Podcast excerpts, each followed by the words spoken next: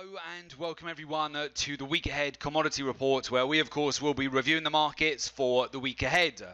First of all, let's get straight over to gold, which in fact on the open has broken out to $1,588 per ounce, up 1%. Right off the Sunday open this evening. We've actually taken the opportunity from this. As many of you know, we've been building positions on gold since mid-December and continued in the latest week to add on dips, as we discussed last week, between that $1,545 to $1,555 per ounce. Those, of course, are the levels that we talked about. On gold asset of the day, we've actually just taken the opportunity to bank six positions here on gold over 3,000 points on the open here. So I congratulate all of you out there as well who do follow us at the Gold and Silver Club, who've also capitalised on this. Certainly many of our members at the Gold and Silver Club have had a big windfall off the back of the open today. Not only that, we've also made sure we've squared up on 50% of our profits with silver, leaving the rest of the trades running, and we've just banked 130 points on platinum as well. So it's been quite an incredible start to the week so far. We have seen a lot of fear in the markets over the last few days, as of course there are worries that China is struggling to contain the spread of the pneumonia-like virus, which has sparked a bout of risk aversion in the markets. And as a result, of course, we have seen gold breaking out to two-week highs. Silver's had a significant breakout here on the open as well. Of course, you remember last week we talked about the fact that we continue to buy silver on dips, that we liked it between that $17.70 handle up to $18, that we perceived it still as a big buy opportunity, as a sleeping giant, whilst the price was under $18 per ounce. Let's go over to the charts and we'll actually talk you through exactly what we're looking at as we go into a fresh week. So first of all, let's actually move directly over to gold here, which right now is trading at $1,581 per ounce. The first point to note on gold this week is, of course, that China are on their Lunar New Year holidays this week, so it's a bank holiday throughout the week. And as such, we're unlikely to get a great deal of support for the precious metals over the Asia-Pacific session throughout the week. We've seen this time and time again in previous years when we do have the Chinese New Year holidays. This is where you can see some lackluster price action during the course of the Asia-Pacific session for the precious metals. And you will see that we've got a gap from the open here, which is still yet to fill at the moment. My anticipation over the course this week is that we could consolidate. We may in fact get a further pullback on gold between now and the end of the week, and then setting up for an opportunity to buy back towards around $1,555 to $1,560 US dollars per ounce a little bit later in the week. Now, usually, of course, we do get this counterflow over Monday and Tuesday once we start to get into the London session and, of course, the European session as well, where typically gold, we do see profit taking, and normally you see the lows get put in earlier on in the week on the Monday and Tuesday. But this week we don't have as much support coming in during the Asia-Pacific session because of the China New Year holidays throughout this week. So essentially, gold has fulfilled our expectation in the latest weeks. Here was really that it was a buy opportunity here, being continued to be buys on all of these dips. It definitely did require a lot of patience and stamina over the last couple of weeks. We really drove higher here into the close on Friday and a lovely pop higher here from the Sunday open, which has really enabled us to close out all of those trades. As I mentioned, we've now banked over 3,000 points on our gold trades on a combination of a longer term positions that we executed from mid-December and also the latest range trades that we took last week as well. So again, well done to those of you out there that also were able to capitalize on this. Now silver, as I mentioned last week, again, so many traders were looking at basically a head and shoulders pattern here, left shoulder, head, right shoulder, potential to break down. This is where we were buying on the dip last week and really made sure that we capitalized on that. We actually built up a total of 8 positions here on silver, and now we've seen it break out to $18.25 per ounce. So far today, silver's up about 0.35% on the day. A little bit of a gap on the open, pullback here. I perceive this to be a bull flag.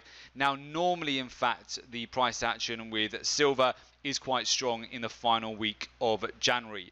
We've already seen that right off the open. We may get similar price action to what we're expecting with gold this week, which would be a bit of a consolidation. Ultimately, I'm looking for higher prices on both gold and silver as we go into the first week of February, but it is quite usual at the end of the month, particularly given that we've gapped on the open. We've seen a bit of a squeeze higher here to see a bit of consolidation, that counterflow coming in over Monday and Tuesday, and then I'm looking for additional pullbacks as buy opportunities from midweek onwards, essentially, on the metals, where I think for now, again, as is always the case, I would not FOMO in at these levels. I'm expecting that there's going to be a better price for gold and silver over the course this week, actually more specifically for gold, where I'm looking for this filling of the gap and then essentially back towards approximately that 1555 to about 1565 zone over the course this week. That's where I'm looking for an opportunity to buy back in for gold for the next rally as we go into the month of February. That's the anticipation at the moment, and this then leads me over to crude oil. So crude oil, in fact, right now is trading at $52.88 per barrel. Again, in the latest week, we've seen a very significant correction on US oil here. So far over the month of January, it's down 13.5%. We have started to build into some derivatives here with the energy markets just off the open today, such as gasoline, which we perceive as a great seasonal play here as we start to progress into February, and then of course March and April. Typically the energies, they do very well from mid-February onwards. They're strong performers usually into March and April as well. So once we do form a bottom for WTI crude oil, for Brent crude oil, it's very likely that they could offer some great opportunities. Obviously, the narratives that we're seeing at the moment and the fear regarding the virus and the spread of this from China is, of course, having a significant impact on oil right now. So you want to just bear that in mind. We have actually come down to a major level here, which is around $52.50 per barrel. I want to see how oil does respond to this level. We're on US oil at the moment. You can see very clearly where we're coming back down towards the lower end of a channel, and we may well get supported at this zone. So I am quite interested to see whether $52 to $53 per barrel over the course of this week, whether it does lend support, because once it does provide that additional bounce, we start to see a bottom get put in for the energies. There is a lot of upside potential from here. It's very extreme to see oil down over 13.5% so far over the month of January, particularly from a seasonal point of view. It's normally very strong over February and into March and into April as well. So once the bottom is in, it could really provide some great opportunities. So I would absolutely keep an eye on oil here. If it was to find support around the $52 to $53 per barrel handle, I would be looking for a retrace back towards $55 to $56 per barrel if we can hold at this zone. So we really want to watch this carefully over the course this week. Of course, keep on top of all the headline news items as well. And again, I congratulate all of you that have also managed to capitalize on these breakouts on the precious metals right off the open today. So well done. That's worked out perfectly just to start the week and the final week of January here as well. And of course, if you would like to join a community of successful traders at the Gold and Silver Club and really get an additional edge with your trading so that you're not just basing all of your decisions purely on, for example, just technical analysis, you want to encompass more research into your decisions. This is where you're going to be looking at market cycles, seasonality.